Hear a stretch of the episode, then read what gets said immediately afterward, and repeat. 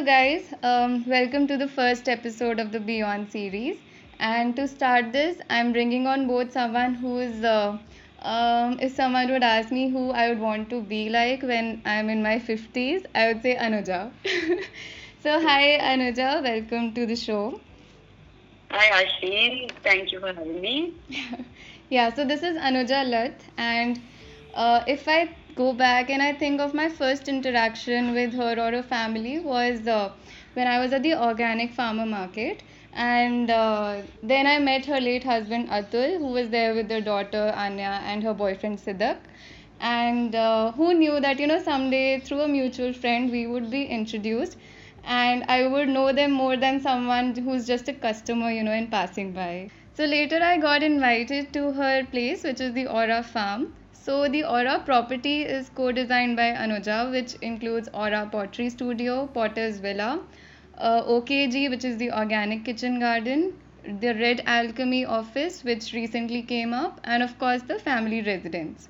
So this place, when I was there, it took me by an awe. I was floored at how you know it reflected simplicity, yet it had that sophistication and warmth, and of course it was so well coexisting with nature.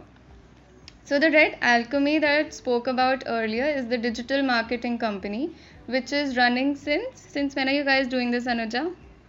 Well, we started in 1986 as a visual communication company, Wow. but uh, Huh. yeah, so that's like a really Goes long way time back, yeah. Yeah, yeah. And also the pottery studio, which was a recent hobby which she picked up and later led to starting a studio.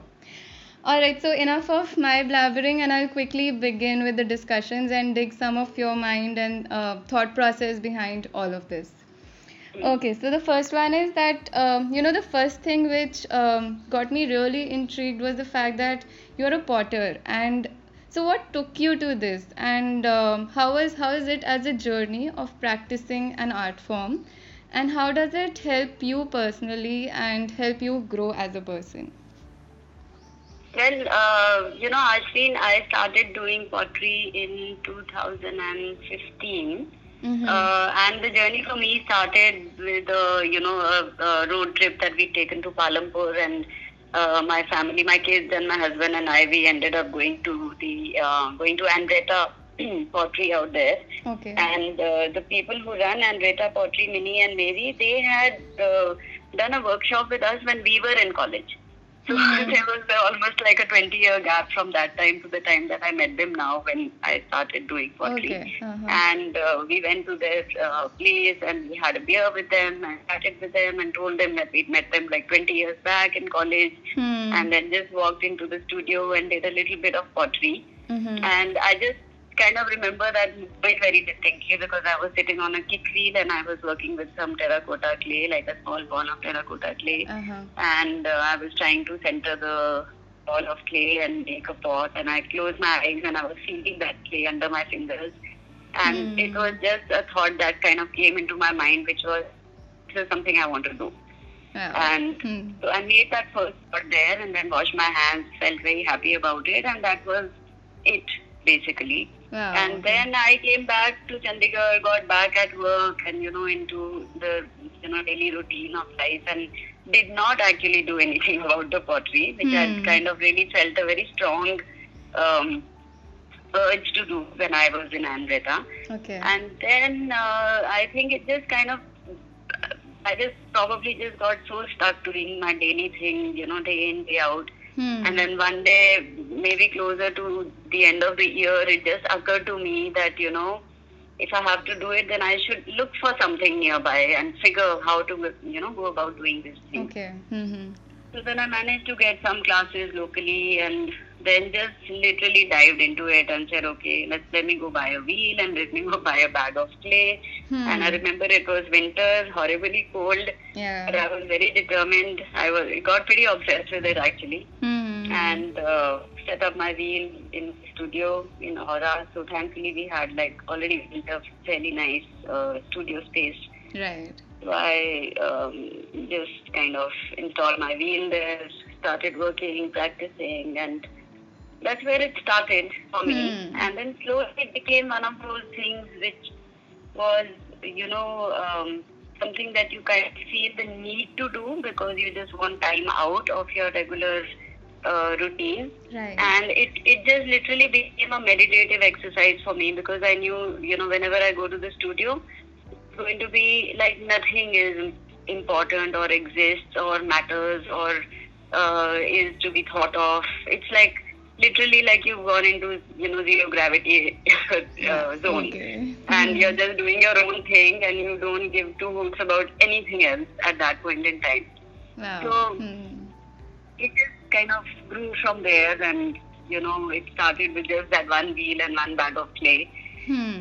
and then yeah it's been quite a journey as of today it's a fully equipped studio and this happened about what two years back Okay. so Mhm. yeah it's a fully equi- equipped studio and i have people coming from all over the world for retreats and things like that so it's been quite a quite a crazy journey really that's interesting. how it started I really like the whole meditative part, and you know, and it takes you somewhere different than the whole uh, mundane routine, and yeah. So you know, That's I true. I see that people around me, like people of my age, and they barely develop such hobbies, and it's only about you know consuming a lot of information from outside and Hmm. not getting into creating something or developing something. So um, how do you think this can be built around people or how, how parents can build this in their children or uh, what what takes them what takes you or i remember even my childhood has been somewhat like that that you know we were given this freedom to explore things and uh, Mhm. so what do you think that takes uh, to build such kind of mindset and gravitates you towards such constructive things in life Mm, I think it's a very person to person thing, Ashleen, because uh, there are some people who are happy to sit and waste their entire life, and then there are some, and then there are some who are just not willing to waste even like five minutes of their day. Hmm. So it's also about your own discipline and the fact that you know you're living your entire day consciously. Like we keep talking about living a conscious life, but I feel you know it needs to start from your day. If you Hmm. were just conscious of your day through the day and you say that okay, I've got like you know the next twelve hours to do something, or uh, you know make myself useful or whatever. Hmm. Um, one individually needs to uh, kind of pay attention to that time and say that you know I can utilize this in a good way. yeah And I think there is so much distraction. You know, nowadays it's not about just um, your generation. It's about like pretty much every generation. Yeah, because I think even you know when I think so of adults distraction. also. Yeah. Yeah. Yeah. So I think it's important to. I mean, I am not really being. I'm not very clear on how to explain to you how people can do this better. Hmm. But I think that if we just started from one small thing, which is that you became mindful of your day and you became mindful of your time, Hmm. and you kind of did not waste it right. because that's the most precious thing you have. You know, like when you sleep at night, you don't even know whether you're going to wake up in the morning or not. Hmm. So it's important to kind of not put things off for the next day, you know, and try to do as much in that day.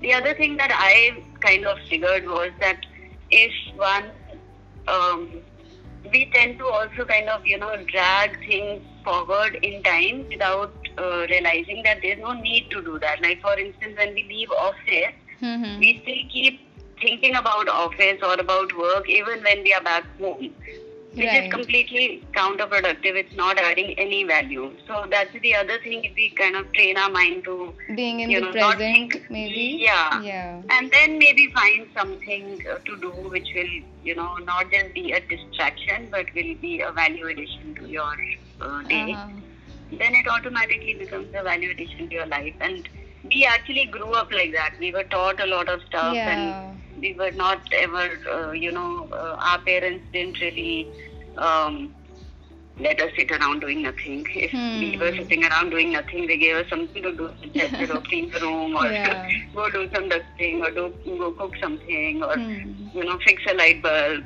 So that's how we were also. That's that was the environment that I grew up in. So therefore, it comes naturally to me Yeah. to utilize my Right. time. I think yeah, I think it it's probably the environment that matters a lot. What kind of environment that you set for your children and they would probably take that shape. I because I I, I think I want to give a lot of credit to the fact that uh, I was pushed into reading quite early. Like uh, I think that also sort of opens up your mind to explore things, and there's just so much beyond your uh, boundaries. And I think that also kind of um, takes you to exploring things and taking up other things in life than just, you know, the routine things, probably. Yeah. Yeah. Yeah. So I remember this one time that uh, again at the organic farmer market here in Chandigarh, I uh, you were there and we were having a conversation around uh, how should we eat? Should should we go vegan or should I avoid gluten completely? And uh, and I remember you mentioned then that um, you feel that we should close our eyes when we eat and being mindful of what we are how we are eating. So then you kind of your body kind of gives you that signal that you know are you eating right? Is it the right combination? And how much you should eat? Because we we i think a lot of people depend on outside information of somebody else outside guiding them that you know okay you should eat two bananas for breakfast and then you should should eat these many calories uh, but I think there's a very different uh, uh, structure to all this. Maybe you shouldn't look at eating like that. So uh, this was something that stayed back with me when you said, and I think I practiced that, and and I love it. I uh, yeah. so so what's your take on it? And So, so basically, you know, okay, first you must know that I'm not really much of a foodie, so I don't know whether this advice coming from me is a good idea for people who love food. so, I don't look at food the way people look at it, you know, gee, it's like really tasty, or I'm having a craving for this or that or the Ah. other. So, I've never had cravings for food. wow. I have, yeah, it's like um, the one thing I used to love as a kid was ice cream, and then over a period of time, I kind of, you know, um, got rid of my craving for sugar. So, Huh. um, you know, slowly, slowly just disciplining myself a little bit. But in general, I have to say, I'm not like a big foodie. Hmm. However, uh, what became very clear to me was that everything that you're putting in your mouth is having some sort of an effect or impact on your body Hmm. and it's either giving you uh, a negative or a positive uh, sort of a you know value at the end of it Hmm. and uh, so somewhere along the line i don't really remember when but somewhere along the line it just mattered to me whether what i'm putting in my mouth is nutrition or not Right. Hmm. as against tasty or not I think it takes a lot of discipline probably to do that. Well, because uh, like I said, I'm not a foodie and taste wasn't such a Hmm. big thing. So I just Right. said, hello, forget the taste. Let's just focus on the nutrition." Yeah. So, but uh, you know, the closing eyes wala thing that you were saying, it's uh, it's it's not something that I also practice all the time. Yeah, it's just yeah, an true. enjoyable thing to do. Hmm. But hmm. there's, you know, in India they say that you do like come and do pet puja, which means like uh, pet is stomach and puja is worship. So let's go Right. do stomach stomach worship when we go and sit down to eat, Huh. which means that whatever we are putting into our mouth is actually worship for our stomach, and it's like going and sitting in a temple. So you won't take a Hmm. bottle of booze into a temple or something like that. Right. So, and then further, uh, like people way older than us and previous generations would always say that you must chew your food very well, like 32 Hmm. times, Hmm. which was very true for the kind of food that they ate because it was uh, harder to chew and uh, Yeah. digest. And we guys just end up eating a lot of food which just melts in our mouth. We don't have an opportunity to even chew it. Yeah. So that was one, and the other was this thing of you know, uh, put a bite in your uh, mouth and then close your eyes and then uh, chew that food uh, meditatively Hmm. and uh, you know enjoy the flavor of whatever you're eating and let the enzymes in your saliva do their digestive uh, work, which is Yeah. technically just in your mouth Right. and uh, then you actually savor the taste of the food and the texture of the food and the pleasure of consuming food a lot more. And because you will block out all the other senses, you close your eyes, you will get focused only in that uh, moment eating what you're eating. Hmm. So I'm, I'm happy to hear you remember that and you practice it also. And I think if somebody, when, whenever I've asked somebody to try it, they've always opened their eyes and said, wow, it really felt good. Huh. So it's, it's yeah not something one can do all the time Yeah, I'm sure. by yourself. It'll be really funny. It's very like, true for people nowadays Can you are so imagine, uh, yeah, being on a dining table with ten more people and you, you just have your eyes closed in. I'm sure not Because you know there are people who do that. Like if you sit with somebody very old, I remember you know somebody father or whatever, they would Mhm. never speak at the dining table. They would just be sitting there eating very mindfully. I remember that of even Atul. That even he would sit on the dining table and he would uh, focus on his food. He wasn't interested in chit chat or whatever. Yeah. He wanted to just focus on eating. But then he was a big foodie. So maybe there it was a meditative exercise for Right. him. So who does the cooking at Aura? Like, is it you guys or uh, you take turns and how Uh, does it work? we actually know what we want to eat. Hmm. None of us really cook. Atul used to be the person who used to cook in our family. Okay. and uh, so after him uh, we've basically been when he was around we were very sure what we wanted to eat Mm-hmm. uh, so we were uh, you know uh, he would he would kind of put together stuff for us Hmm. and so now we, we basically eat very very simple food Yeah. and we have uh, we have Anand Bhaiya at home who does all the cooking Okay. so Mhm. Okay. Uh, so also I see, you know, my uh, some of my friends and uh, people I come across, and we have this discussion about food. Um, they say they don't give importance to eating, and they and it's like the least important thing in the day. You know, it's just a waste of time. So just want to quickly finish it and get done with it. So I think yeah, probably it's a very different mindset that how we need to look at eating and food.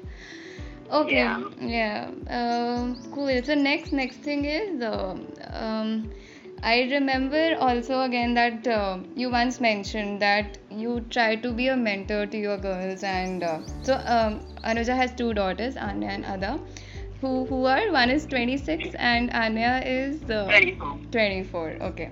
Yeah. Um, so I remember that you know you, you said that you try to be a mentor to them and not be a strict mom with a danda because you guys together work of course at um, at uh, the Red Alchemy also and uh, your whole ideology of uh, bringing up your kids is I, I feel it's very it's more rational and so how do you kind of like uh, form a line between you know what can be done what cannot be done and yet they kind of uh, explore themselves and grow So actually now so there are no lines of what can be done, what can't be done. They are 24 and 26. I dare not say what no no i'm telling you a lot of parents still do that I don't think I have told them what to do, what not to do for the last three, four years now. Yeah. I think ever since they were like easily 18 onwards.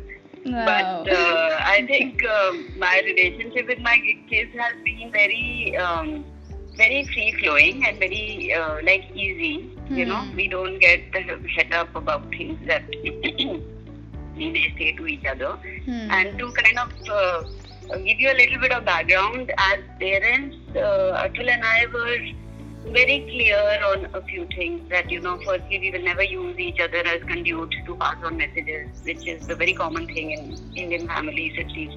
oh. That the father may tell the mother that you better explain to her and Ah, you better tell him, you know, that sort of thing. So that was Hmm. one thing that we were very clear that we'll never pass messages to our children Hmm. through each other. And uh, with the girls also, it was very clear that I'm not going to be passing messages to dad, you know, yeah from you. Ah. So whatever we wanted to say to anybody had to be said with eye contact, face to face, without you know even taking the route of WhatsApp messages or Hmm. stuff like that, because you can never tell the tone of what you're trying to say right right and we must be bold enough and brave enough to talk directly and face to face with uh, ample eye contact because that's important. yeah So, firstly, that is the background to the parenting that we did.